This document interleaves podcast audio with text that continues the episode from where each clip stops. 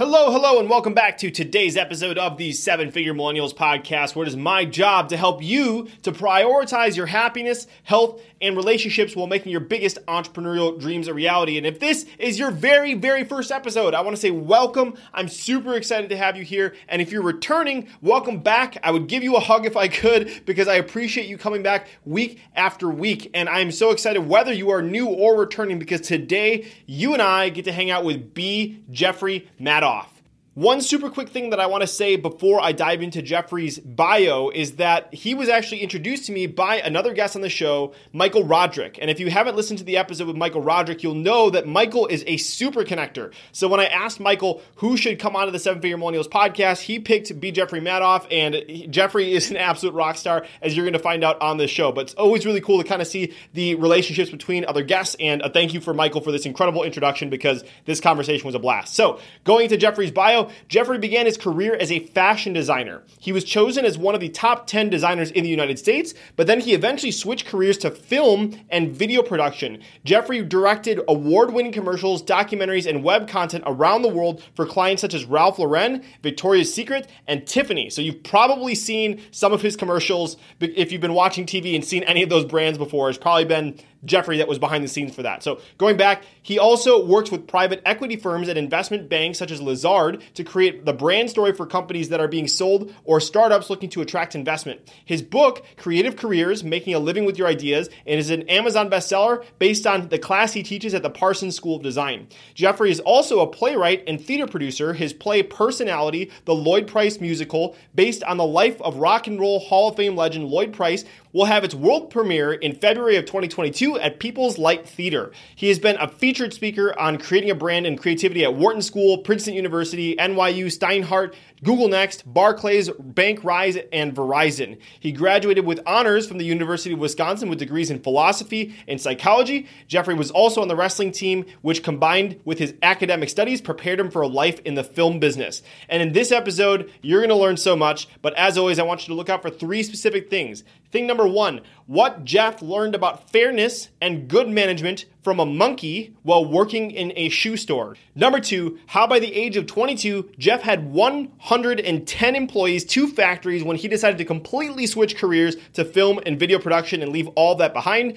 And number three, you're also going to hear some crazy behind the scenes stories behind some of Jeff's most successful content he's produced for Ralph Lauren and Victoria's Secret, including what the myth of the lightning bolt and the Hamilton musical had to do with helping him create one of the most successful Victoria's Secret promotions of all time. And one last thing before we dive into all the juicy goodness and all the crazy stories from today's episode, I want to give a pre show listener shout out to reviewer Michael Swain, who left a review on iTunes saying, Within the first three episodes, Brandon drops huge amounts of value. His magic connection method is game changing, and he lays out a desirable and successful mindset while inviting you into the fold. Definitely worth your careful attention. So thank you so much, Michael, for leaving that review and for also being an early listener. If you've been listening since the very first three episodes, that is so awesome. So really appreciate you. And if you're a returning listener and you're listening to my voice right now and you haven't left a review yet, you can head to sevenfiguremillennials.com slash review to find out exactly how to do that. And not only does it make my day and help get more exposure and more listeners for the show. But if you also choose to leave an honest review, I have a little thank you gift I'd like to give you in return that reveals exactly how I get incredible guests like Mr. B. Jeffrey Madoff on the show and how you can get the high level connections you need to grow your business. You've heard the quote all the time you are the combination of the five people you spend the most time with, but how do you actually connect with incredible people? So I'm going to show you how to do that if you choose to leave an honest review at sevenfiguremillennials.com slash review. But besides that, please enjoy this incredible conversation with my friend B. Jeffrey Madoff. If you had to pick between A, making a ton of money, B, being happy, healthy, and surrounded with people you love, or C, making a meaningful impact on the world, which would you choose? The good news is that today we don't have to choose. So the question is how can entrepreneurs like you and me, who have a vision for our lives and aren't willing to settle for anything less, how can we become financially successful and have a big impact while prioritizing our happiness, health, and relationships? You and I are on a mission to find out, and we have an incredible journey ahead of us. My name is Brandon Fong, and welcome to the Seven Figure Millennials Podcast. Jeff, welcome to the show. Super excited to have you here. Thank you, Brandon. I'm super excited to be here. Yeah, this is going to be a blast. And I thought we'd kick things off by having you start by telling us the story of when you directed the Deck the Halls uh, commercial or video for Victoria's Secret, which ended up becoming one of the most viewed videos ever. And so I would love for you to kind of maybe set the scene, tell us what was going on and what happened as a result of that day uh, when you were on the set. Oh, sure. You know, because that was a really fun shoot. We were doing a Christmas spot for Victoria's Secret, and it was going to be playing in know, their their stores all over the world. And uh, we had to get duty free, uh, not duty free. We had to get royalty free music. And so Deck the Halls is in the public domain. And uh, I thought, well, this could be fun. We have the Victoria's Secret angels trimming a tree and wrapping packages and all that sort of thing. And uh, so we had a really great set design. The costumes were fun. And then as the models started to sing, they kept screwing up the lyrics and the reason was and and this was part of my design the reason was is i knew you know that doutzen for instance you know they don't have deck the halls you know in, in, in denmark. That's not part of what they sing. And in australia miranda kerr doesn't sing deck the halls. And that's a christmas carol that's germane to the united states. So alessandra ambrosio uh, you know from brazil that's not a christmas carol there. So they kept screwing up and my client standing next to me says, Oh my God, what are we going to do? This is horrible. They can't even get through the song. And I said, No, that's the spot. And they looked at me like I was nuts. And I said, We're you always show these women as just being flawless and beautiful. And they are beautiful, but they're not flawless. They're human beings. And so we're going to show them this way and humanize it. And we're going to have fun with the faux pas that they make. And it ended up getting so much uh, organic viral spread that it played on the Today Show, on Entertainment Tonight, on tons and tons of programs. And no one was expecting to catch that kind of lightning in the bottle. But it was a lot of fun and it, it remains, you know, one of the favorite spots. So that was by design. You int- it wasn't one of those things where you were on the set and you're like, oh my God, they're screwing up. What are we going to do to pivot? It was intentional that you knew that it wouldn't be a, a good thing. And that was kind of the foresight that you had from the very beginning.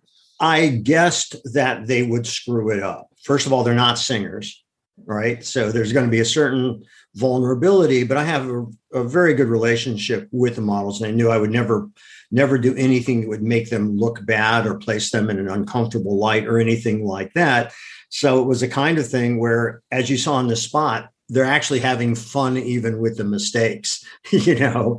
And uh, so I, my guess was they wouldn't know the song. I didn't think we could lose if they made it through the music. The rest of it would be cute, but uh, I felt like there's a really high likelihood that they're not going to be able to get through it.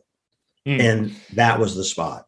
I love that. And if anybody, I'll make sure to put it in the show notes, but I did watch the video and it is hilarious. I watched it multiple times. So it was kind of cool to hear the behind the scenes of how that was created. So if you're listening to this, you do get a chance to check that out. It's, it's really, really cool. And I can definitely see why it opened the doors to really relating with them because they are so inaccessible and so in the light all the time. So that was really cool. On a similar topic, this is kind of transitions directly into this, but one of the things that you just mentioned there was the fact that the model trusted, the models trusted you so much, right? And it takes a lot of skill skill and director talent to develop that kind of rapport with somebody for them to trust you that like hey we're going to kind of put you in this awkward position where you're used to kind of being perfect all the time. And another thing that you talk about in your book that i thought was so powerful is you did another photo shoot uh, for a documentary called embrace which was a social documentary about issues of body loathing and inspiring us to change the way we feel about ourselves and think about our bodies. And so i thought this would be an interesting thing because i wanted to dive in and one of the things that you specifically said in this photo shoot is because you were bringing together a whole bunch of people with different body types, ethnicities to do this photo shoot, and some of them hadn't done photo shoots before. The the quote that you said in the book is their discomfort was palpable, and as a director, you kind of had to work to make them feel safe. So I just think that overall, it's so important that as we build relationships, whether you're directing or interviewing, it's important to know how to people to make people feel safe. So any any any suggestions that you might have for how we can build that kind of rapport and bond with people? Well, first of all, I think that you have to listen and you know address concerns that people have. And maybe they don't even articulate the concerns but you can tell that they're uncomfortable. That you know what i did is first do group shots in, in the embrace which was part of the documentary. Uh, i did group shots and i did those group shots so that they'd all be in front of the camera together you know and i had very little time to establish rapport and you have to establish rapport quickly in those kinds of situations and with that rapport comes the trust so I've joked around a lot which is you know i use humor a lot in, in my work and, and how I relate, because that can make people feel comfortable. And so I'll use that as kind of the way in. And of course, you have to know who your audience is mm. when you are making jokes and doing things so that it's not taken the wrong way. And it's like any relationship, listening is a huge part of it and really sort of sensing the person and who they are and then having an empathic response to their discomfort. Mm. so that as opposed to saying look it's going to be fine you know that kind of thing. You can't cast it off like that. You know let them know that you understand. You know that, yeah this is awkward. You know you're standing around in your underwear. You know this isn't everyday behavior. Uh, but you know we're going to have fun with it and let me let me know if you feel uncomfortable at all and we'll just work together on that and as a director, whether I'm directing dramatic pieces, fun pieces, just pretty looking things, uh, pretty looking spots, and so on, in any of the work that I do as a director, and I think this is true with any director, your primary job is to make the talent feel safe so that they will express. And because I've worked with many of the top models in the world, if they don't feel confident what you're going to do, they're going to do that one thing that they know works. And they're not going to move off the mark because they don't have to. But if you can, like with the Victoria's Secret spot that you mentioned, there's a sense of play and discovery. Then we're all engaged in the same playtime. And uh, we know that nobody is going to be made fun of. Nobody's going to be put into an embarrassing light. And then you can explore. And that's true in acting or modeling or anything. And it's the same. And I'd turn the question back to you, Brandon, about interviewing people. You know, we were talking slight a little bit before we started about preparation and how rigorously you prepare. And uh, why do you put so much into it? I think I said, you know, before we hit the record button, to me, the relationship is just so important. And that, that, you know, you can replace money, you can replace material things at the end of the day. But like, I think the, to go the extra effort to really show someone that you care to do that level of research, that's just something that I think really bonds you. And like you said, in it, it's all about the rapport and the trust that you're able to build with them. And so I think that you, like you said, you can't ask questions off the cuff you can and that's part of the interview is you're allowed to go down these tangents but you're not able to ask the depth of questions to really form the relationship unless you've done your research ahead of time. Right. Yeah you know i was uh, some years ago i spent a day with tony bennett. And you know he's a fantastic singer is you know iconic is a word that's overused but not in describing him. He is an iconic singer. And I did this is probably close to 20 years ago or so, 25 years ago. And I did my research on him. I knew about his career, but what I discovered was how important painting was to him. And that that's another area of expression that he just absolutely loves. So I looked at his work. And then uh, when we started the interview, I said, Tony, you know, I'm really fascinated by the fact that through the realm of expression you have and how what an amazing singer you are, but you have a whole other thing, and it's not audio singing or music, it's visual, it's your painting. Why did why were you attracted to painting and what do you express through that? And he lit up because he has so little opportunity to talk about that. Mm-hmm. And so I think you find a way in and if you do your homework, you can find a way in and you establish the trust as you were talking about, you establish the relationship, and the conversation goes in much more meaningful direction. And is more interesting for the audience because it's stuff they never heard before. Yeah.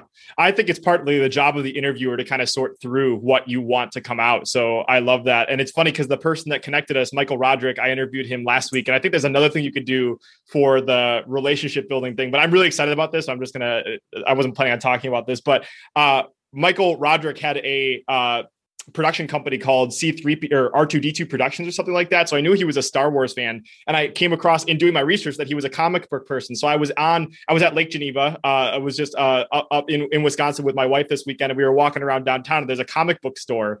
And so I found this comic book store and I went and I found a comic that is specifically R2D2. So it combined the, the comic and the R2D2. And I'm going to send that to Michael as a thank you gift. So that's just cool. the fun stuff that I think it's so cool to build these because there's so many transactional relationships, you know, and it's like when you, when you build long-term transformational relationships that are based on care for the person, research for the person, and show that you genuinely care, you know, it's not about doing something in the short term. It's really about the long-term play. And I think that when you have that foresight, that's really when the magic happens. Well, then, then that translates into just good business practice also you know, you yeah. build trust in business. Uh, and, you know, Victoria's Secret, who you mentioned, was a client for 26 years. Ralph Lauren was a client for 36 years. You know, that's a long time to hold on to a client that everybody is after because, you know, the amount of work they do and everything. But when you establish trust, when you establish a rapport, uh, when you don't take the relationship for granted, and you continue to bring new ideas to the table, not just assume you've got the work. You know, relationships need to be vital, dynamic, and evolving all the time to keep everybody interested. Yeah, love that. So there's a bunch of relationship stuff I want to dive in, but there's one more kind of like open loop I want to close. So people have heard like you've done Victoria's Secret, you've worked with Calvin Klein, Harvard School for Public Health, Radio City Music Hall, and in reading your book, my personal opinion on what I think contributed to this incredible career that you've had has to do with the fact that you've been in alignment with your genius. So, to tell people what I mean, would you mind sharing the story about the childhood movie theater that you created uh, when you're around 12 years old?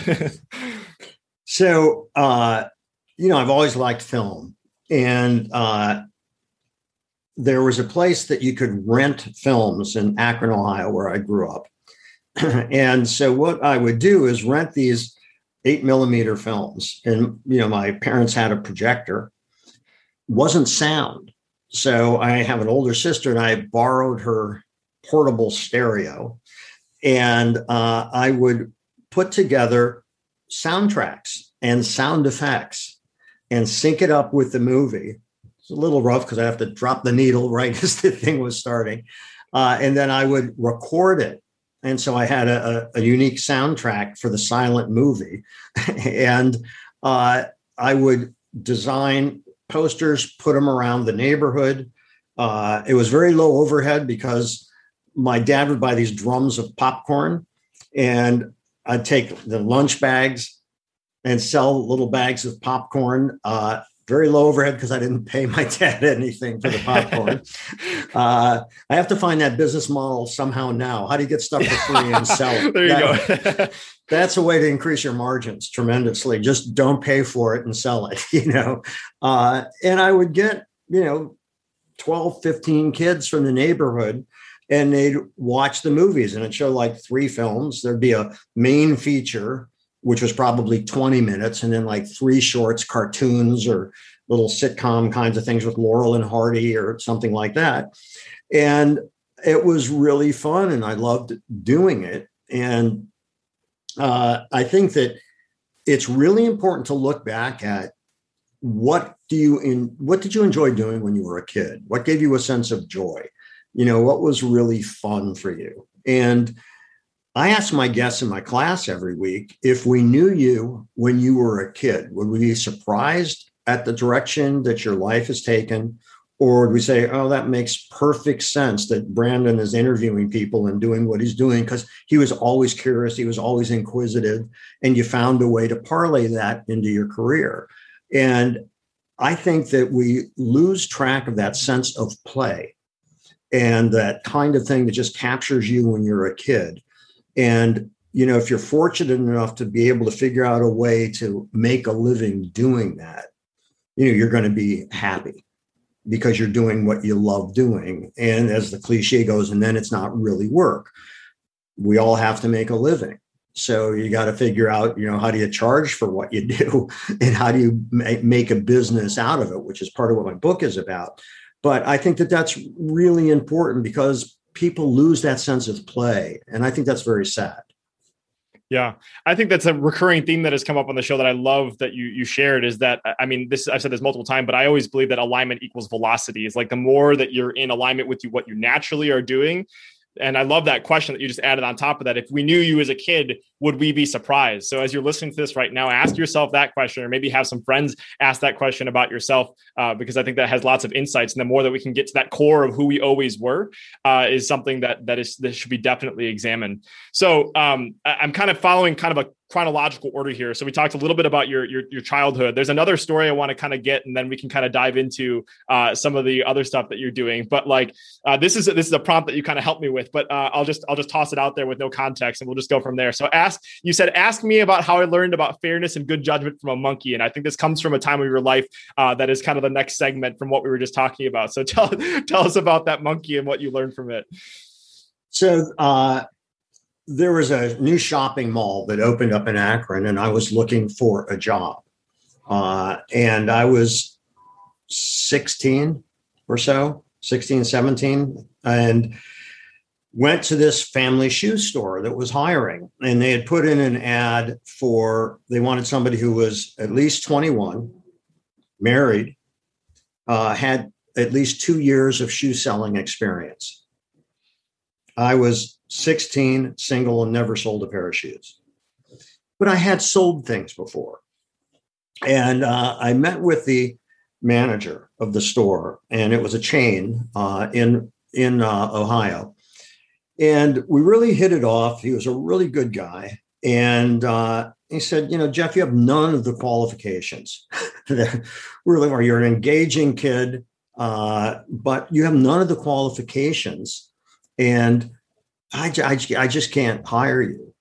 And I said to him, Well, Bob, I sold you. That's got to be harder than selling a pair of shoes. And he laughed and goes, Yeah, it is. But you know what? I just can't do it. So we shook hands. I'm walking out. And he comes after me and says, Jeff, wait, you're hired. So he went against what the corporate line was, took a chance on me when I got hired, uh, you know, there were five of us, and I was by far the youngest. And at the back of the store, there was a monkey. This would never happen these days, you know, uh, and rightly so. It shouldn't, because uh, this monkey would be, you know, tortured by kids, and it was it was. Looking back on it, it's both humorous and horrible at the same time. But there was this monkey at the back of the store, and the assistant manager you know, who was in his mid 40s, uh, said to me, clean the monkey cage. I said, uh, Do you clean the monkey cage? And he said, No, I told you to clean the monkey cage. And I said, I wasn't hired to be a zookeeper, I was hired to sell shoes. If everybody takes their turn, then I'll take my turn too. But if you're just putting that on me because I'm the youngest, I'm not doing it. So he calls Bob, the manager, over and he said, I told Jeff to clean the monkey cage. And he said, he's not going to do it. And I said, I'm not going to do it unless everybody else takes their turn. If everybody else does it, I'll do it. But I'm not being singled out to clean the monkey cage.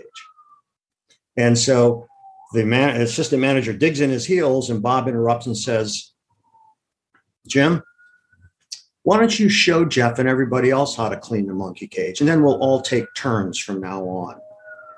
And I thought, wow, he stuck up for what was fair and what was right.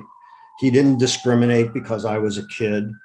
And, uh, you know, the combination of him hiring me and then the combination of that monkey incident where it changed the policy and that everybody took their turn gave me tremendous respect for the way to manage people, treat people fairly, hear what they've got to say, and do the right thing. So it was, it was a big deal to me. And clearly, since this is, you know, 50 years later, that lesson really stuck with me in terms of how you manage and treat people fairly and to, you know, be aligned. I love that. And I want to zoom in on a like a, the very beginning of that story. I'm just kind of curious, were you always naturally this kind of person that would apply for things or go for things that weren't necessarily you know things you were supposed to do. Like most adults and most 16 year olds for sure wouldn't see a job description that like oh this person's supposed to be married and they have all this experience. I'm not even going to apply. It's like what what made you apply for that when you weren't qualified for it? Is that just kind of something natural you've always done? Uh it is. Yes. You know i always figured that if i felt i could do it and I had sold, I did, you know, door to door sales before that. And you've got, you know, around eight seconds, you know, to engage somebody when they open the door before they slam it in your face. And again, this is years ago, but I don't think people would even open the door for you anymore. But back in those days in Akron, you know, doing door to door sales, uh, being a paper boy and having a paper route and understanding that I was buying papers wholesale and selling them retail, and I had to bill the people and collect the money, you know, I learned certain business skills. And my parents were in retailing. And so I had done some retail sales on a little level because they thought I was a cute kid and I would I would be in this one department and they would uh, you know buy stuff from me. So I I felt like I could do it. And so it wasn't just a what are you kidding? You're ridiculous. Now I wouldn't suggest hiring somebody like me with no experience if you were having to have surgery. You know, I think you'd want somebody who uh, had a background in surgery. But when you're talking about selling and when you're talking about things that are, let's call it more personality driven, uh, I felt that I could do it. And I was fortunately raised by parents who allowed me to express, allowed me to go for those things, and never discouraged me from trying what I was curious about trying. So that, uh, and my guess is, by the way, that you were probably that kind of kid too. That the you didn't let the typical obstacles stop you. Is that accurate? Yeah, absolutely. I mean, I, a little bit of my story is I I I grew up on the free lunch program at school, and my least favorite part of the day was going through the lunch checkout line when you know I'd I'd watch as my friend Matt would go through the checkout line. It would show seven dollars for his lunch, and Katie would go through and it would show five dollars for lunch. And I would be just waiting in line, my heart beating faster and faster. And then I'd put my student ID up, and then it would show up on the screen, Brandon Fong zero dollars and zero cents, showing that I qualified for that free lunch program. And that was so embarrassing for me, the fact that like I didn't want any of my friends to see that. So yeah, I, have always had to kind of figure things out from a very early age, uh, and I, it's something that I used to hate uh, growing up through that experience. But as I look back at it, it's one of the most powerful things that I've ever had. So I love that we have, or that you've had those similar experiences of kind of just having to figure things out from an early age as well. Not necessarily that it was because of circumstance, but it just seemed out of ambition that you were just looking at solving problems. But you know what you talk about, and, and this this dovetails into what I teach at Parsons and what the book is about, which is creativity because what you were dealing with, and this is why a lot of people shut down even as early as elementary school, and it's not necessarily their parents, it could be their peers. What you were experiencing in that cafeteria line was a sense of shame that you did not want to be singled out as being different in that way mm-hmm. and that that was kind of humiliating and so how do you deal with that in a healthy way and build on that learn from that. And you know oftentimes those lessons you look back in retrospect and you see what you learned going through it is horrible and painful and embarrassing. But you know i think that's also why people creatively shut down so young is because there's a sense of shame and humiliation about presenting what they do and who they are and that people can be pretty mean about it yeah and this may may be relevant, but I'm, I'm just going to take a gamble here because you you had shared a little bit earlier about um, you know the importance of your parents and how your your your dad was your financier for your popcorn, and you mentioned him a little bit before. But uh, one of the things that came across in your book that I wanted to make sure I asked about was like part you said part of dinner time was them discussing business decisions it was like a really small line but i highlighted it because i'm like oh that's like not a normal, you know, part of the normal lexicon of a, a, family dinner time. So, like, you just tell us a little bit about those Disney, those business decision conversations at dinner time, and maybe how that helped you on your entrepreneurial journey? Uh, my parents had uh, retail stores, women's and children's retail stores in Akron, you know, small specialty stores. And uh, both my mom and dad not only worked together, they didn't work in the same stores. Uh, you know, there were two that were my mom's responsibility. Uh, then my, the others were my dad's, but then they would share in the sales reports each day. And they were small companies, small businesses. And so they, my parents were entrepreneurs. And what I grew up in, I didn't know there was anything different, except that my mom worked and most of the mothers in the neighborhood did not work. And my parents took a lot of crap for that. You know, early on, uh, they would say to my mom, What's the matter? Can't Ralph, my father, can't he afford to take care of you? And to my dad, they would say, Why, why are you letting your wife work? And my dad said, it's not about me letting her work. She wants to work. That's what she does. And my sister owns her own business and she's an entrepreneur. So I grew up, and I think there's a way that this really benefited me. Is I grew up with a parents, male and female, who shared in business decisions. And that my dad would listen to my mom because she was very savvy, very smart. My mom would listen to my dad. They didn't always agree, but you know, they they did things in a way that provided for the family. You know, I wasn't aware when I was a kid some of the risks they took, you know, and in growing their business and all that. You don't know that when you're a kid, you just know the circumstances you're in. But I think that it really helped me because uh, when I was coming up, women in authority was just not an issue to me. I grew up with that you know, women who made decisions, who had strong personalities, who were in authority positions. And so I never had issues in business dealing with women. And it used I used to get into discussions, and I'm talking 30 years ago, 40 years ago. I'd get in discussions with people because they'd say how somebody's this woman's a ball buster. That's what do you mean she's a ball buster? Yeah, she's, you know, she's tough and she's, you know, just a ball buster. I hate dealing with it. It's well, so how come is how come it's like when a guy is tough and makes decisions, he's a good, strong leader, and a woman's a ball buster? I don't understand. What's the difference between the two, other than you're being pejorative towards women, when in fact they're doing what a male does, and that's okay with you. But when a woman does it, that's somehow not okay with you. Mm-hmm. And so, you know, I, I grew up in an environment that there was that equality back and forth. And when I went out into the real world and heard how people talked and saw, saw how they related, uh, that was foreign to me. Fortunately, I didn't have that issue because of my mom and dad and you know the behaviors that were modeled as I was growing up. So it seems like you kind of had this like perfect formula like maybe you didn't realize it at the time like a perfect formula for entrepreneurial growth. You had parents that were letting you in on business decisions. You were selling popcorn at an early age in movies. You had the newspaper that you mentioned. And and so you were kind of like it was like a breeding ground for for entrepreneurship and so i mean it's kind of interesting because i know you had a degree in philosophy and psychology so like most people would look at that and be like okay that doesn't have much to do with business but like your experiences is really what developed this kind of business acumen. So, um, I mean, maybe maybe this is a, a good place to go next. But I would love to maybe hear hear you share because I think this transitions to the the the phase out of the the shoe store, but into the next phase where you had your kind of your first first big venture. So, would you mind sharing a little bit about the story about the Triumph motorcycle and how how uh, how hauling a bunch of your first um, you know set of clothes on the back of that thing and how you got to that point? Uh, so I graduated from college. I was working in a small boutique in Madison. I did the buying for the store. The owner was only three years older than I.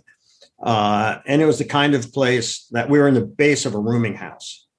Uh, and so on the shelf that was the common wall, the other side of that wall was the stairway up to the rooming house.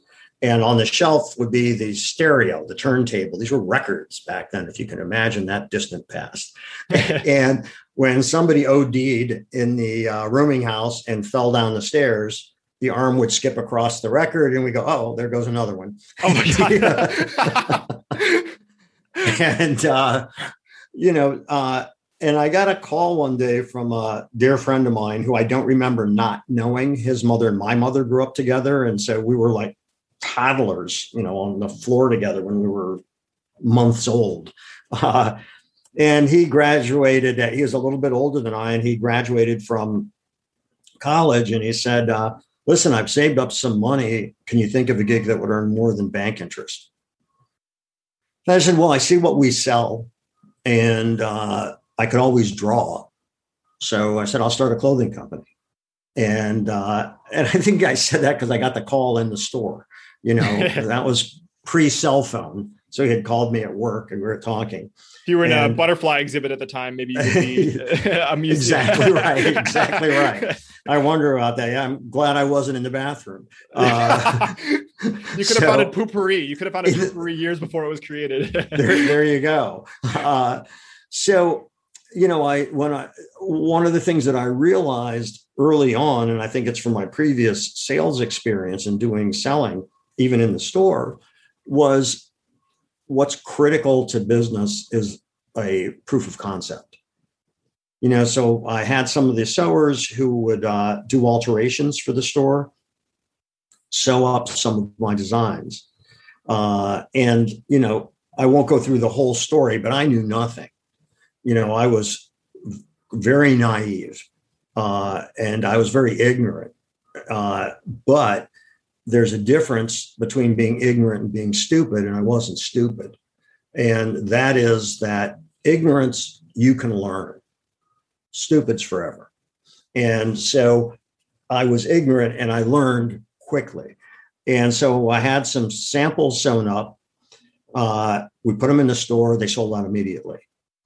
Uh, had to make some more, sold out immediately again. And then I made a bigger line of clothes. So I would have a number of items to sell.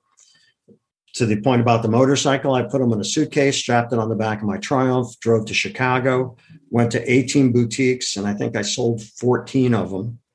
And all of a sudden, yeah, it was very good. well, it was the beginning of what was called the temper, the contemporary market in fashion and you know i was at the beginning of that you know transition because uh, there wasn't anything there it was interesting because you either dressed like a kid or you dressed like an adult and there wasn't like anything in between you know? And i didn't want to dress like my parents and i didn't want to dress like a kid. And so i designed stuff that i liked. And you know when i was interviewed back then what was the fashion bible was women's wear daily. And when I was interviewed, and they said, So you're not the junior market, which meant younger, and you're not the adult market. What are you? And I said, I'm selling to my contemporaries, it's contemporary market. And I'm not the only one that used that term, but I was one of the very early ones that used that term. Uh, and that's what that category became, which exploded, was, was huge. But uh, what that showed me, both things selling in the store, expanding it, going to Chicago and going to these stores was that there was actually a market for my ideas. People actually bought it. They put money down. It wasn't like, oh, this is great. You're doing cool stuff, but they wouldn't pay for it. You know, they had to commit dollars to it. And that's how you know when you have an idea and a proof of concept that you can do that. So I think that was a really important lesson. And that's the story of the motorcycle to Chicago. Yeah, just want to unpack and highlight a bunch of things there too, because it's just so important. Is that I mean, in any stage of business, whether you're an existing business creating a new line or a new product, or if you're just getting off the ground, this important uh, th- this story just completely illustrates the idea of validating doing small tests. And like you just said like people vote with their wallets. At the end of the day people can say oh that's a fantastic idea. And i think that lots of uh, starting entrepreneurs hear that. They're like great i'm going to start a business around it. And they invest all this time energy and effort into creating something that like nobody ever wants. Uh, so that really like will they pull out their credit card is always the metric that you're looking for is they can say they can say um, no in a million different ways of like, oh, maybe and kind of being fuzzy, but they can only say yes when they put on the credit card. So it's very important. you know, in, that lesson, it's funny you mentioned that. Uh, this jumps ahead a bit, but that lesson also is when you're raising money. So, you know, I've been raising money for the play that I'm doing.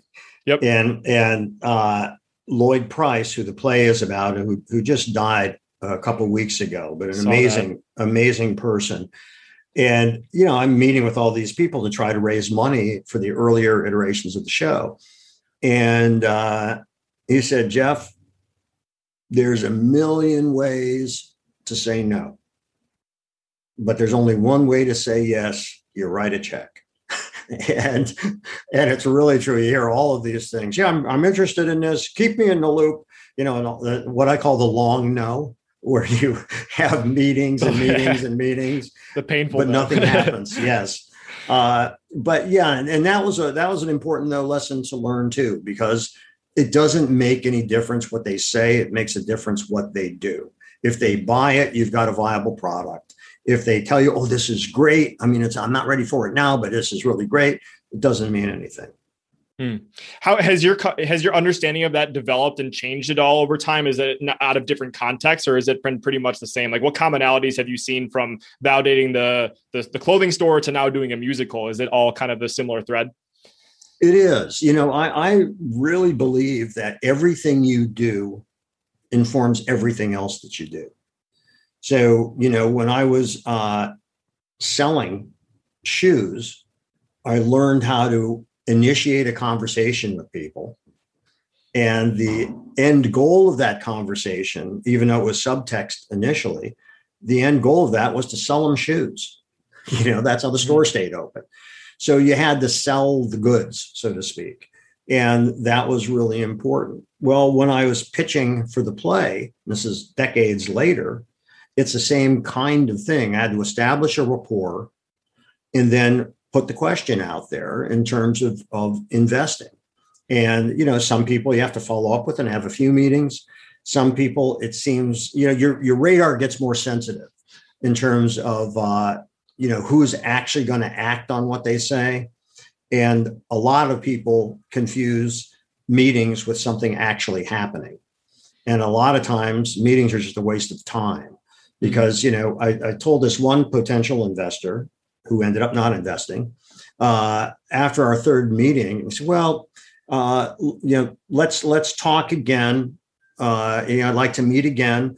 And I said, "Look, there's nothing new to say. You're not going to find out anything new. I have nothing new to tell you. You're either in or you're out. So I want to respect your time, and I want you to respect mine. Do you want to get involved or not?" Well, I'm not prepared to make a decision now. And I said, okay, well, I'll send you the updates, but we don't need to meet again. And, uh, you know, I'm shorthanding this, but that was the essence of the meeting because it was clear to me that they were never going to pony up the money. And, but they got an enjoyment of saying, oh, yeah, I'm meeting about this play. And, you know, people like having all these these balls ego in here. stroking. yeah, exactly, exactly. And meanwhile, I'm trying to get something financed so it can survive. Yeah. So you have to go. It's one of the things I learned uh, when I was on the wrestling team. You know, uh, the the sports metaphors, but it's true. When you meet resistance, it's going to exhaust you to fight against the resistance. So what you do is find the vulnerable opening and pivot to that. And that's also true in business. So, you know, I'm not going to spend meeting after meeting trying to convince somebody to do something. The chances are they're not going to do it. I can put that energy towards somebody else who might. And time is better spent that way than trying to win somebody over where chances are pretty high you're not going to. Yeah. I think the directness, people respect that you know like it's something that people learn to appreciate especially over time when you're when you're dealing with the people that are tire kickers. It's important that i think people respect you more when you're more direct like that sometimes too. And you had just eh, um you were just talking about pitching so that's kind of where i kind of got into this train of thought but like you are a master at getting your ideas pitched right? Like like you have to pitch these commercial ideas. You have to pitch this new play. So any suggestions for people that are like they maybe have an idea that they haven't brought to life yet but they need to get people on board whether it's financing or just those first initial customers if you're validating an idea. Any suggestions that you developed over the years on how we can be more effective with our pitches? Yeah. You know uh because a pitch is a story and it's also a, a proposition. You know, people you're pitching people on some kind of business investment or buying something, uh, and what you're pitching them about is that that offer that you're making them. So, how do you make a compelling offer? You know, you create a story, a narrative about that offer. And the only way that you can tell a good story is editing. This is true across the board. Uh, and, and whether you're doing a pitch, whether you're writing a play, you know, whether you're designing a line of clothes, whether you're making a movie, whether you're writing a book, whatever it is, look at your pitch as a story. And so you need to edit, edit, edit, and then edit again. Get feedback from people who are in that business. Don't talk to your friends who aren't in the business. Talk to people who are in the business. So I'm doing a thing for private equity firms now. And I sent it to friends of mine in private equity. And, and a friend of mine put it very succinctly. He said, they're interested in two things how much is it going to cost them and how much is it going to make them and if there's enough of a differential between how much it costs and how much they'll make that that gets their attention and they glaze over when you go into overdrive and selling mm-hmm. so you know you've got to tell that story that's going to hook them and that requires editing. And most people don't look at a pitch as a story but that's in fact what it is. Why should you do this? You know why should you invest in x? Or why should you buy x? Is it somehow going to make your life easier? Is it going to make your life better? You know what is it? And you know there's a phrase that kind of drives me crazy in entrepreneurial circles which is well i want to bring value. I want to deliver value. Bullshit you want to sell something. That's what you're doing. Your value proposition is a sales proposition. So somebody will buy something or invest in something. If they passionately believe in the mission that you're on, if they find the product or service that you're selling is desirable, they're going to make a profit from it because that's why most people invest. And, and by the way, a play is not a good investment. You might catch lightning in a bottle and you do something like Hamilton or you do something like Dear Evan Hansen and it returns high multiples of the initial investment. But most plays, like most businesses, fail. You know, and so you really have to believe in that mission and believe that there is something worth doing. And so you have to tell a compelling story. And what I have been told uh, is that my passion for Lloyd Price's story is contagious. People get that. And Lloyd's story is amazing. And I can tell you why it's amazing. And I can tell you why this might not be a profitable investment, but it's going to be a really fun investment because you're going to be involved in a process with highly talented people that is very fulfilling. And I think that one of the questions that often isn't asked is what does success look like to you? What is success? And if it's only translating into dollars, you're going to have a pretty limited view of the kinds of things you get involved with. And, you know, I thought about, you know, because I can look at balance sheets, I can do all that stuff, but I never wanted to go into financial markets. That was just never interesting to me, you know. Uh, and I got involved in investing when I was quite young.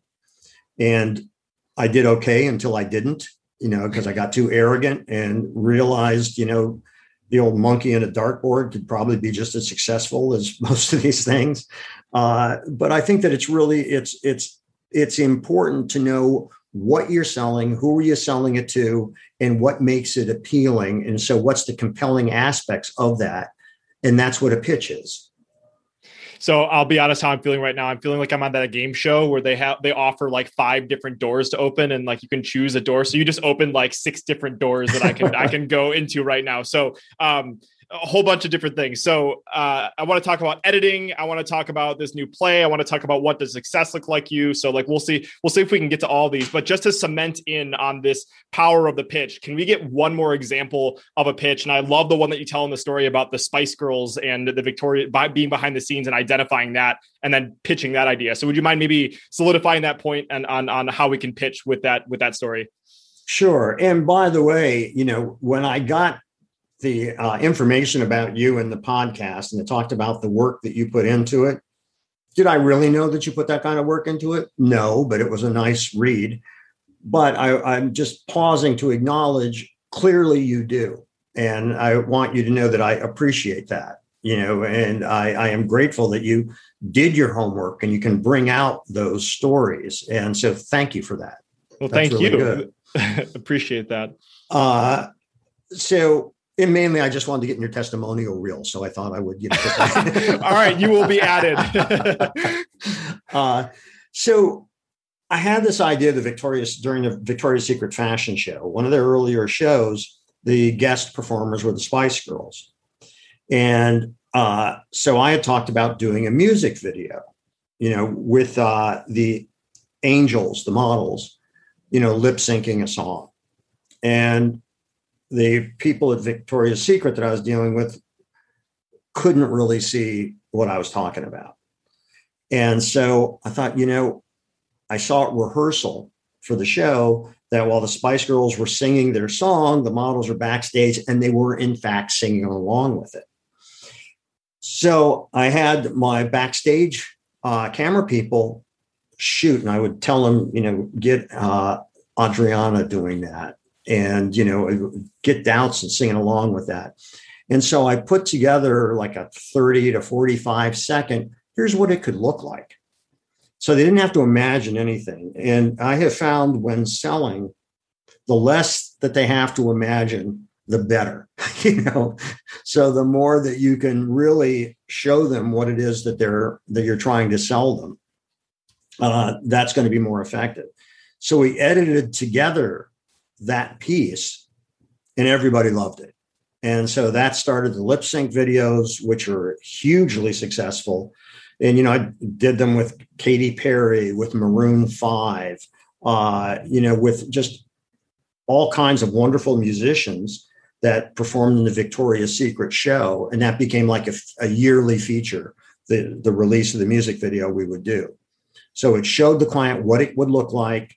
They got the idea, and then the first time we did it, got millions millions of views, and it became a regular feature. Mm that's well so many lessons in that but i just wanted to highlight too the fact that like the show don't tell. Like whenever you can come up with a proof of concept to really show someone something i'm under nda because i'm working with a client so i can't share the specific details but i'm working on a messaging project right now with someone. And like i was having such a hard time trying to articulate what this thing did uh, and then i came up with a way of literally just showing like a screenshot of the product. So i haven't seen the result of the, the, the screenshot but i think it's really important is like whenever you're pitching or selling an idea how can you plant a picture inside of someone's mind? That's what we're talking talking about with storytelling, right? Like it's so yes. important to be able to make someone really viscerally understand what this thing is. And if you're trying to use all these examples and really kind of just dance around the subject, the more that you can shoot a video and say, hey, this is what it's going to look like, or you can really just show, and tell, that's really when people are going to understand at a much deeper level than if you had tried explaining in a million different directions. And, and I think that how you make somebody feel has a much greater impact. Yes, so important. And, and when you put together the financial projections, I could put together a pitch for a smartphone. And I could make the argument that if we were able to capture one to two percent of the market, that this could be a you know billion dollar business. Well, all of it is kind of logical, except the fact that you're not going to do it, you know, because it's not going to work because uh, you're not going to be able to get entry into that game, most likely. And even people as smart as the people who run uh, Amazon, Bezos's phone was a miserable failure, you know. And so they tried to launch a cell phone. You'd think they know what people want. They sell retail, but they didn't.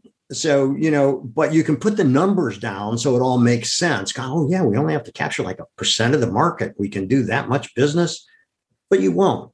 Uh, but if you put something across in a compelling way that is either solving a problem or making life easier, or it's just cool, you know, think about Apple commercials. They don't tell you the resolution of the screen, they don't tell you about their processor.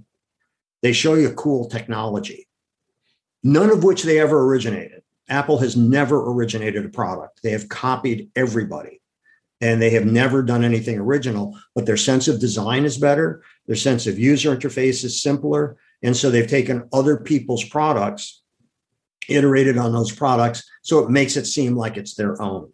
Mm-hmm. And that's really smart business. You know, it went from just to give you a quick example, it went from the Sony Walkman, which was the generic term for the personal listening experience, until Sony blew it out of the water with the iPod. And uh, you know, it was the iPod wasn't any better, just looked cooler. And where Sony was showing you how they could fit all these things into this little container, the iPod commercials were showing you how much fun you could have listening to the music. Mm-hmm. So there's really interesting object lessons out there where you can learn about this and see this. So what I'm talking about isn't some kind of theory. These are major global businesses. This is what they do. Yeah, and the another, you know, since we're on the Apple train, like another really common example that I've heard is like Apple could have said it's 50 gigabytes, like the storage is 50 gigabytes, but they said 10,000 songs in your pocket or something along those right. lines. I'm, I'm not remembering the actual numbers, but like you could picture, oh my gosh, what would it be like to have 10,000 songs in my pocket? You can't picture what the hell 50 gigabytes looks like. And so it's, exactly. it's, it's, all about, all about storytelling. So, okay. So I'm going to walk out of the Victoria's Secret uh, proof of concept uh, door and I'm going to enter the other door that you opened before. And that was the importance of editing. Cause I think this is really important um, in, in so many different facets. But since we were talking about the Lloyd Price musical before. There was a I was listening to a podcast that you were on, and you shared a story about editing and removing a scene and making a, a, the tough decision to remove a scene from your play. So, would you mind sharing that and the importance of editing uh, in the you know bigger context of just outside of a um, a play? sure. Uh, so the first thing you do the very first day you're with cast and crew, you do what's called a table read, where the actors are sitting around the table Everybody's got the script, and it gives you a chance to just sort of hear each other for the first time because it's the first time you're all together before you then embark on the rehearsals and everything else. And uh, there is a scene, we call it the Australia scene, where Lloyd goes down to Australia for the first time and uh, he gets high for the first time in his life, smokes pot for the first time. And by the way, first and only time. Uh, and so as uh, the actors are reading it, they're cracking up. And they're, they're laughing as they're reading it. And, you know, I'm sitting there as the writer, loving the fact that they're laughing at the lines that I hoped they would laugh at in the script. But something wasn't right. And, you know, I'm also the producer of this. And something wasn't right. And so we take a break uh, and I meet with my director, Sheldon Epps, who's fabulous. And I said to Sheldon, what did you think of the Australia scene? And he goes, Well, we know it's funny. Everybody was sitting there laughing. And it's interesting, but is it essential? And I said, What do you mean essential? He said, Does it either reveal more about the character or does it move the plot forward? And I said, No. He said, then we don't need it. It's not essential. And that became my mantra. And that little story, that so bam, five and a half pages out. Five and a half pages I really like, but you can't allow anything to become too dear to you when you are a good editor. You know, you don't want to save something as a writer. You may want to save this paragraph because you have a really clever line in there that works. No, get rid of it. You know, nobody ever said, man, I wish that pitch would have gone on longer. you know, nobody, I don't think, has ever said that in history. Uh, and so, whether you are writing a script, painting a picture, making a movie, writing a book, putting together a pitch for your business, always ask yourself, is it essential? And go through every line that you've got in your pitch and be ruthless in terms of editing things out. You know, so somebody said to Michelangelo when he was carving the David, how do you take this block of marble and carve a David from it? And as the story goes, I cut away everything that doesn't look like David. And that's what you have to do. Uh, and that's the power of the editing. So, all of these things, to use your term from earlier, create velocity. The more you streamline, the more that you stick to the essence and essential messages that you have. And the way you do that is being ruthless about the words and ruthless about taking out things that aren't necessary or that are confusing or whatever. And so the editing process is the essential part of not only every creative pursuit, but it's also true with business pitches. And another thing about Apple, and here's an example of editing an entire product category. They made this was Jobs, made the fundamental decision that they weren't going to do any of the cases, any of the accessories, which is over a billion dollar business for their products. They stuck to the technology. They weren't going to make the cases and they weren't going to make all those other things because they felt it detracted from the innovation and the real money that they had.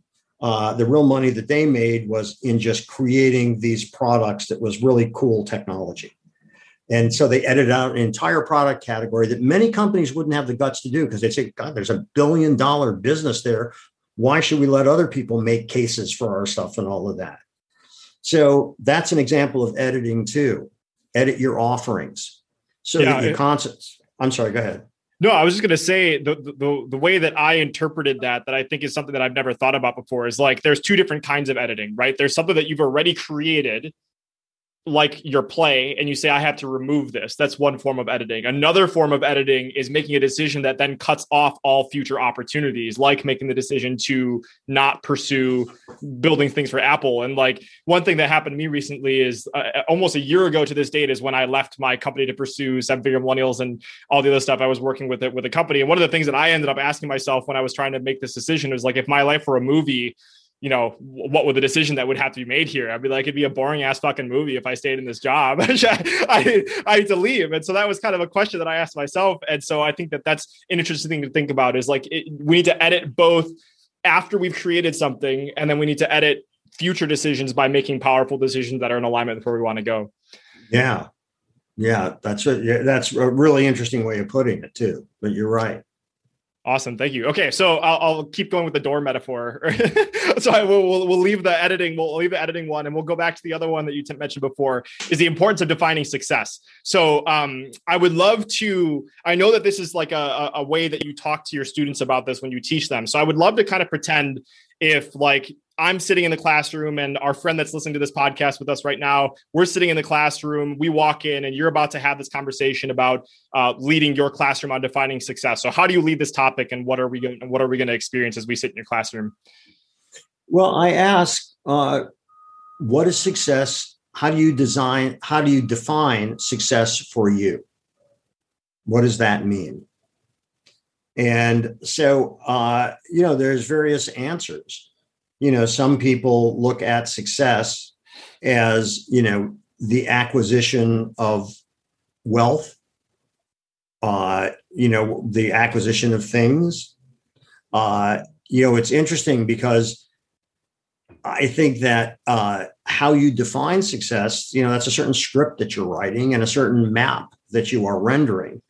And you know i don't think success is a destination because it's temporary you know, you may have some triumphs along the way, but you're also going to get knocked on your ass too. If you are an entrepreneur, if you're just living life, forget entrepreneur, if you're just living life, you might get fired from your job. I mean, one of the reasons I'm an entrepreneur is that I'm unemployable. Hmm. So, you know, that makes it tough to be an entrepreneur. But I think that, you know, you have to define what success means to you. What is it? And then what are you willing to do to pursue it? You know, are you willing to put blinders on and have that kind of obsession? Because you don't get to be uh, Elon Musk, you don't get to be Steve Jobs, you don't get to be Ralph Lauren. You don't get to be these people without obsession. And so those people that are held up as the pinnacles of success are also people that are at the pinnacle of obsession because you just don't build a global business, a multi billion dollar business, and not be obsessed. So there's cost to that, you know, uh, and there, by all accounts, Jobs was an incredibly difficult person to work with and to be around. You know, Bezos, Bill Gates, had you know marriages that fell apart. You know, uh, now so does a UPS driver have marriage that falls apart and all of that. We don't look at them. We look at these people that have achieved these great things because we create mythologies around them. And you know, there's this things that have been coming out recently about Bill Gates that you know did he behave inappropriately? Uh, and Bill Gates was a geeky guy, and the only people he ever met was through his work. You know, it's not like he went and hung out at bars. You know, and most of us in our adult life, you meet people through work or through associations like that.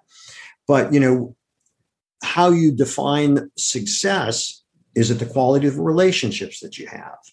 What are the costs that are inevitably going to come if you're obsessed, like I'm talking about, or if you're striving for a kind of success that excludes others and your only metric is the wealth that you gain from it. But I posit the question, and I'm curious to your uh, your answer, Brandon. Can you be making a lot of money, highly regarded in your field, like these people I was talking about, but be miserable every day you go to work? I'm not saying they're miserable, but I'm saying, can you be miserable even though you're making a ton of money and are highly respected in your field, but you feel totally unfulfilled and somehow it feels empty. Absolutely. Are you, are you still successful? No.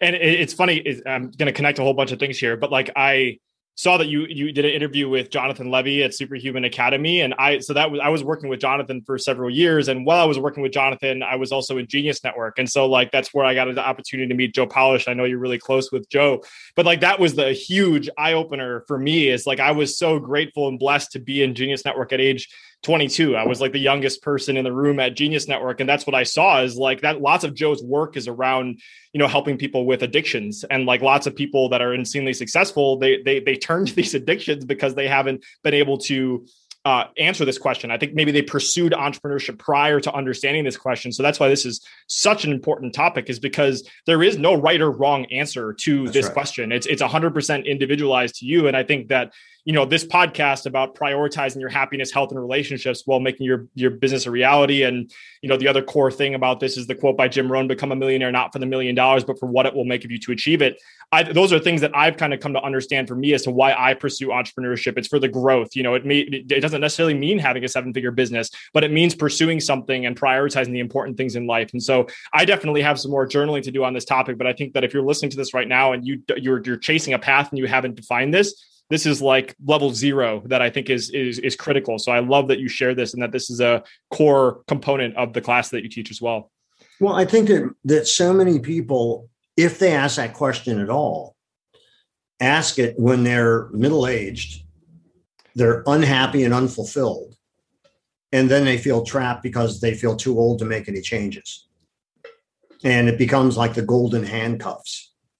You know, you hate what you're doing, but you're paid well to do it and you don't know how you'd replace that income because you're afraid. Mm-hmm. So you just continue, but it doesn't get any better, you know? And, you know, I have always been seduced by ideas. And if you said to me, uh, Jeff, I have a surefire way to make money, write a play. You're nuts because you know it's it's not. And I'm, you know, I'm seven, six, seven years into this project, but I am passionate wow. about the project. Uh, the people that I am so fortunate to be working with are so talented. We all share the same goal of putting the best possible piece of entertainment that actually says something and it can actually enrich people's lives in front of that audience that you know you have to remember why you're doing something. And it's really important to understand what is your motivation. You know, is your motivation, you know, I have friends that are very, very successful in the financial world, but I don't have the interest level to maintain about hearing about the deals they're doing. Yeah. It's just, you know, uh, I want them to invest in my play. But, you know, hey, you make a lot of money. I've got a proposition for you. But, uh, but, you know, hearing about deals isn't very interesting to me. But hearing about the ups and downs of business, the stories that go along with that, and Lloyd's story is an incredible story. So you know, you're going to face difficulties no matter what you do. But it's good to have a reason as to why you're willing to tolerate it and put up with it and endure. And I think, you know, for your listeners, you know, I get all these questions all the time about, so what's the key to success? I, I don't know, but I can tell you a necessary personality trait, and that is perseverance, because it's going to be tough. And maybe you have something that ignites really early on, then you're going to have problems with dealing with growth. Or it hasn't caught on uh, and it's getting slowly getting traction. And that's frustrating to you, and that's obstacles to you. But you know, whatever happens, the one thing that's for certain is that you're going to have obstacles. You're going to have difficulties. And sometimes they're going to be to such a degree you have to pause and think about why am I doing this? you know, and you better have a pretty good answer. Otherwise, it's going to be really hard to endure the difficulties that you're going to inevitably face. Yeah. So, so true. So I'm going to, I'm going to ask you really quick here, Jeff. I know our scheduled time is we have about five minutes left, but I, I so I just want to ask, like, I have a few stories that we can dive into, or we can start to conclude things. So I'll just kind of let you, based on your calendar, I want to be 100 percent respectful. So it's it's totally up to you. Otherwise, I'll ask something shorter. We can start moving down the closing route. well, I I am uh, I'm available to you. Uh, you know, I'm having a lot of fun talking to you. Uh, and I hope this means something to your listeners. And uh, go for it. Let's do awesome. whatever you want. Awesome. I really appreciate that. It's going to be going to be fun. So let's let's transition into store uh, some component of of storytelling. So um, this is a story that came from your book that I'd love for you to tell. Is uh, in 1991. Ralph, Ralph Lauren was uh, awarded a Lifetime Achievement Award, and this is the most prestigious award a designer can win. It's the Oscar of the fashion industry black tie event, and it was the award was going to be presented with a movie legend and actress Audrey Hepburn. And um, Ralph asked you to do the video. And so I would love for you to share this story because I think it's super powerful about, um, you know, the extra work that you do to really dig in. And also it leads us into storytelling as well. So I was having dinner with Ralph and his wife, Ricky, at their home. And he said, you know, I'd really like you to do this, this film uh, for the Lifetime Achievement Award that'll be at Lincoln Center. And, uh, you know, he told me that Audrey Hepburn was going to be presenting it. And I know in Ralph's mind, it's not about fashion. You know, Ralph doesn't design clothes in his mind. What Ralph does is make movies and he is wardrobing the characters. And that's how he approaches design. So Audrey Hepburn is one of those iconic figures that he dresses in his imagination. You know, uh, so I know Ralph's psychology, and uh, but he is also it's interesting because it's Ralph Lauren, the brand, but there's Ralph Lauren, the individual, and I wanted to tell the story of Ralph Lauren, the individual, and how his business evolved into a brand. So uh, they had these beautifully bound albums at home. And I said, What are those? And he said, You know, those are just family pictures and so on. I said, Can I see them? And so we're looking through, and there's a picture of Ralph as a baby. And I said, Oh, this is great. I want to open with this. And he shakes his head no. And I said, Well, nice. He says, oh, I don't, I don't want to go there. And I said, It will work and it will get the audience involved from the beginning because they'll be so surprised because we're pulling back the curtain and showing Ralph Lauren the human being. And, you know, he said, no, I don't want to do that. And I said, look, you know, we looked through thousands of your images from at his office, you know, of all the ad campaigns and everything else. And uh, he looked at me and said, You think something's missing? I said, I do. And he said, What? What's missing? And I said, These are all posed pictures, beautifully composed, beautifully taken. But I want your humanity. I know you. I talk to you. We laugh together. We work together. And I want to show the world that humanity. That's going to be much more compelling than showing a polished version of the image that's been created. And he goes, no, no, I just don't want to go there. Coincidentally, I had with me, and it was a coincidence, it was the year of my parents' 50th anniversary. My sister Janice and I were putting together a surprise party for my parents. And I put together a five minute video from our home movies, from pictures of them when they were kids, and all of that. And I said, Ralph, I want to show you something. I show him that film, and he and Ricky are crying at the end of it. And he looks at me and says, I'm crying. I don't even know these people. and I said, That's what I want to do for you. And he said, Okay, you convinced me. And so we start with the baby picture. And so imagine we're at Lincoln Center, as you said, black tie affair, Hollywood icon, Audrey Hepburn comes out, talks about Ralph, then introduces the film. And I will tell you that the fashion industry, that crowd is a tough, tough crowd. And I knew that either I would have them at the beginning or this film would crash and burn. And so would my relationship with Ralph, because I talked him into it. and so the room goes black. We fade up from black to Ralph as a baby, and you can recognize it's him. And there's this audible gasp from the audience. And I knew I had him. And at the end, for the last, truly for the last like 45 to 60 seconds of the film, which I do a bunch of him coming out at the runway at the end and taking his bow and all of that and recapping his life at the end, the audience is on their feet, wildly cheering. And then he comes out.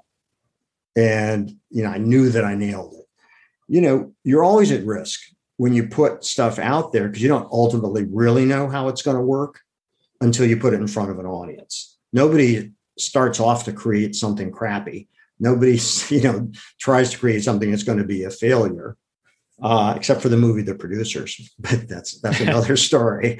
um, great, great film though. But um, and and so when I heard the audience's response, and then at the end they were on their feet uh, it was so satisfying to me and ralph was overjoyed because in his mind from his movie idol from when he was a kid audrey hepburn he's getting this statue that to him as you said was not the cfda award it was an oscar for lifetime achievement. So it was an incredible moment an incredible process and it goes back to what we were talking about at the beginning trust. And ultimately, he trusted me to execute on that promise that I would make something for him that's really special. Fortunately, it ended up working.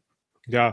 My huge takeaways from that are one, the the power of being human, too. Like that's so important is the fact that you showed who he really like just a a, a non can like a non posed picture or anything like that just someone that was naturally like everybody has those baby pictures and everybody can immediately relate to that their heart goes out to that and um, it was necessary to to make that moment that you want. And the other thing that's that's something you didn't even mention that was just in you showing, not telling. Going back to our conversation is like anybody listen to this, go go back and re-listen to Jeff tell that story again. Like just listen to how he articulates. There's so many lessons that you can learn from him just telling the story like the specificity like the the the picture that we have of sitting in the audience and the, the, everything going black and fading up like those are all images that he planted in our brains and so it was just a beautifully told story so there's there's that lesson in and of itself if you want to go and replay that and listen to it because i'm sure you could do that for this whole interview.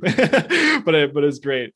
Um I, I, I just want to be respectful, so I, I don't want to go too much over. But there's another another one that I thought would be really fun to talk about, and this is a, a, concept from your book, which again I've I've read the book, fantastic book, would highly recommend everybody to go check out.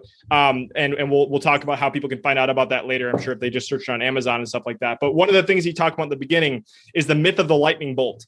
Um, and so I would love to discuss the myth of the lightning bolt and maybe introduce it by talking about um, what Hamilton has to do with umbrellas. Good transition there. Wow. good, good, thing I read my own book. uh, so uh, the people from Victoria's Secret came in and said, uh, "We want to do a commercial for the first time around the gift with purchase promotion. I said, okay. And uh, they said, so it's going to be an, an umbrella. I said, okay. And uh, they said, so can you do anything cool with an umbrella? And I said, sure. She said, well, what? So well, give me a minute. I don't, I don't know yet. And they didn't even have the umbrella at that meeting. Uh, but I said, yeah, I can. Uh, I'll come up with something.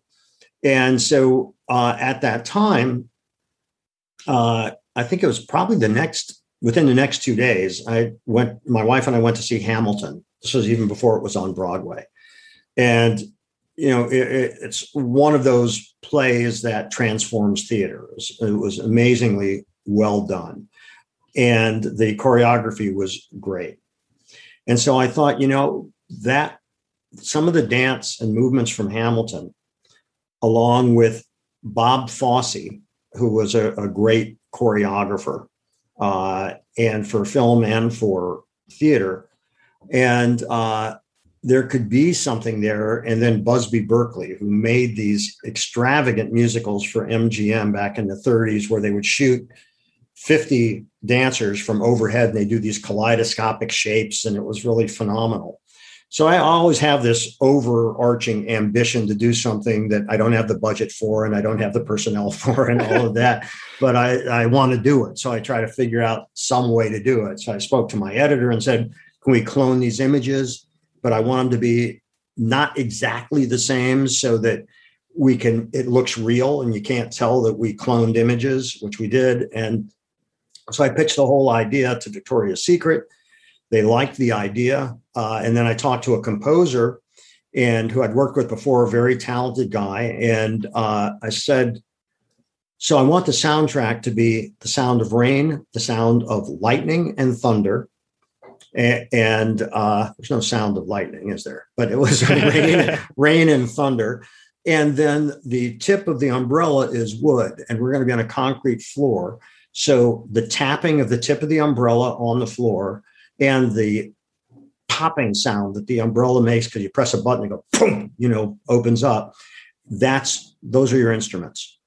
And he laughed and said, You're kidding. I said, No, th- that's what I want you to do. Go out on the sidewalk and I'm sending you the umbrella, record the tip of the umbrella, and those are all your percussion instruments. And then you've got the rain underneath and the thunder.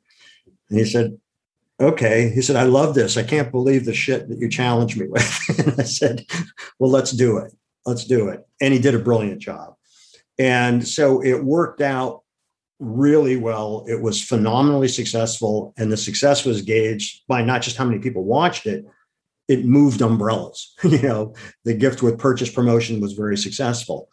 And if I had not gone to Hamilton and thinking, God, I want to do something in a musical vein and really turn this into something really cool and unexpected. Uh, and so I ended up also hiring uh, Stephanie Klemons, who is the associate choreographer for Hamilton, to work with me on it. And she did a marvelous job. And it was a total blast and it was successful. So, the, the real takeaway from that is constantly expose yourself to the best work out there. Go to theater, go to museums, uh, go to watch movies. Uh, go down the rabbit holes you can go down on YouTube to look at, at creative influences and inspiration. Listen to music, go to meetups, meet with people who you never met, met with before, and just talk to them about stuff. And constantly be bringing in all kinds of inputs to you because the more you expose yourself to ideas, the more little dots start connecting in your neural firings, and the more those constellations can form and inform ideas that you have. So I knew about Hamilton, I knew about Busby Berkeley, I knew about Bob Fosse. And so it's all of those kinds of things that can help feed your creativity and to do fun work. Love that. So the myth of the lightning bolt is that it's not a strike that happens. It's accumulation of diverse experiences that allow you and enable you to have those moments that if you hadn't placed yourself in those environments previously, it would never have happened. No, and that's a, then that is a, a, a great point, and thank you for bringing that back up because ideas don't burst forth fully formed. It just your brain doesn't work that way. But the more connections that you have, using the metaphor of the dots and forming constellations, the more input you have, the more educated you are, and the more aware you are of these things. It may be something that then gels it into something that seems like it's a lightning bolt, but if you didn't have all those other inputs, that wouldn't have happened. So your mind doesn't work with that flash of inspiration and something comes forth full blown.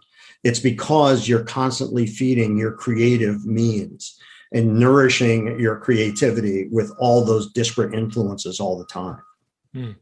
Love that. Well, Jeff, you've been so generous with your time. I know we're already over, so I'll just ask the final questions and we can start to conclude. But this has been so much fun. So, uh, the last question I've been asking all these guests is just like, and, and I know it's a kind of a big question, but as someone that has taught you know thousands of students at this point interviewed hundreds of successful people that are both in your book and just friends that you know um, and as somebody that has prioritized and, and really come to understand what passion means for you what what does happiness mean to jeff today happiness to me there's uh, there's a few things happiness is looking forward to the day when you wake up and that you are fully engaged with what it is you're going to be doing that day. So when we were in rehearsals for the play, I was happy every morning that I was heading into rehearsals because I was going to be working with other creative people and we all shared the same goal. That was great. But happiness can also be simple, like my wife and I enjoying a movie together, laying in bed and watching a movie together. You know, happiness is for me about relationships. I am fortunate, and I work on it, but I am fortunate that the guy I told you about that his mother and my mother grew up together, we're still dear friends. Uh, one of my closest friends has been since third grade. Uh, when Zoom hit, uh, when COVID hit and Zoom sort of became the social Zoom interaction. did hit. yes, that's true. Uh, what happened the first zoom meeting i did is i put together 15 kids no longer kids from the neighborhood where we grew up most of them oh, wow. hadn't seen each other for 50 years and i put a zoom call together for a neighborhood reunion and it was a total blast so relationships bring me great happiness working on things that are fulfilling with people who and i have a i'll give you one rule i have and uh, I said this to Sheldon Epps, the director, because I interviewed a bunch of directors and, and I just really sparked with him. And I said, I have the no asshole rule. And he laughed and said, I think I know what you mean, but why don't you tell me what you mean by that? And I said, if I'm working for you and you're paying me, you can be an asshole. You can never be abusive, but you can be an asshole, especially if you're paying me enough. But if you're working for me, you can't be. And he laughed and said, I have the same rule. And so the team that we have together, it's a joy because it's not about anybody trying to impose their will or ego on others. It's about putting that great piece of entertainment in front of an audience. And so that no asshole rule, I think, is important to implement as young as you can because those anybody that robs the joy of the process, you don't want to be around. Yeah. You know, beautiful. Edit those people out. Going back to the, the exactly so that, right. edit them out, and they're easy to edit out. That's right. Yeah. Awesome. Well, Jeff, this has been a blast. Uh, just where can people find out more? I make sure I'll make sure in the show notes anybody that wants to watch any of these videos we've talked about, the deck the halls commercial, the umbrella commercial, um, you know, those will all be on the show notes page. Uh, we have creative careers, make a living with your ideas. You can find that on Amazon. That'll be linked up on the on the show notes. Anything else that I missed there, Jeff? If people want to find out more about the incredible work that you're doing, uh, there's an Instagram site called uh, at a creative career and uh, there is uh, a website, a creativecareer.com. And you can also follow me on LinkedIn, B. Jeffrey Madoff. And I post clips from my class.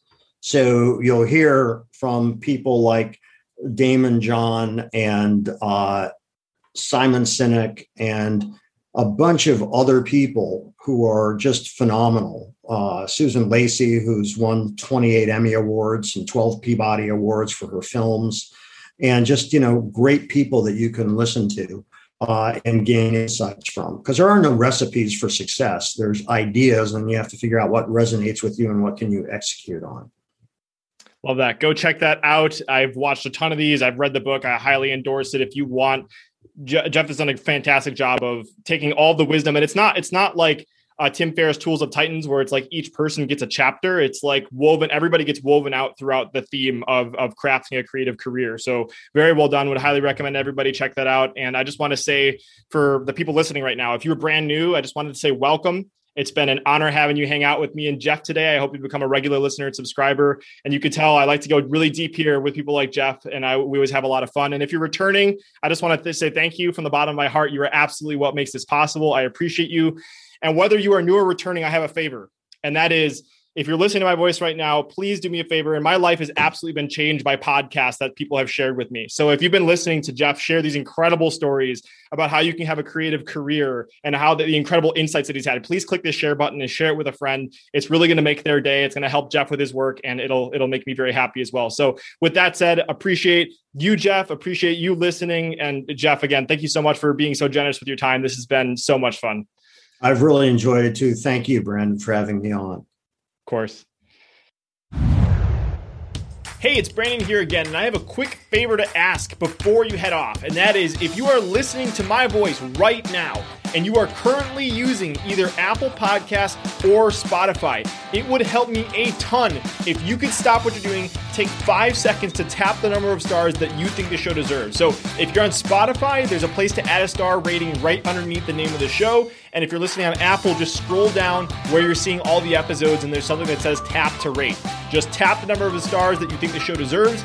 And you may not know this, but I typically spend over five hours of my own time each week just researching a guest on the show. And then there's the time that's spent recording the show, the intro, reaching out to new guests, and of course, all the editing, publishing, promoting that my amazing wife and high school sweetheart Leah helps me to manage. So, all that to say, there's a lot that goes on just to get to the point where you listen to this episode. So, if you appreciate the content and have 10, 5 to 10 seconds to spare, it would help a ton if you could leave a quick rating on the show. Extra credit if you choose to leave a review, but just tapping whatever stars you feel the show deserves helps a ton and it takes so little time. So, whether you choose to do that or not, I so appreciate you, and I'll talk with you soon.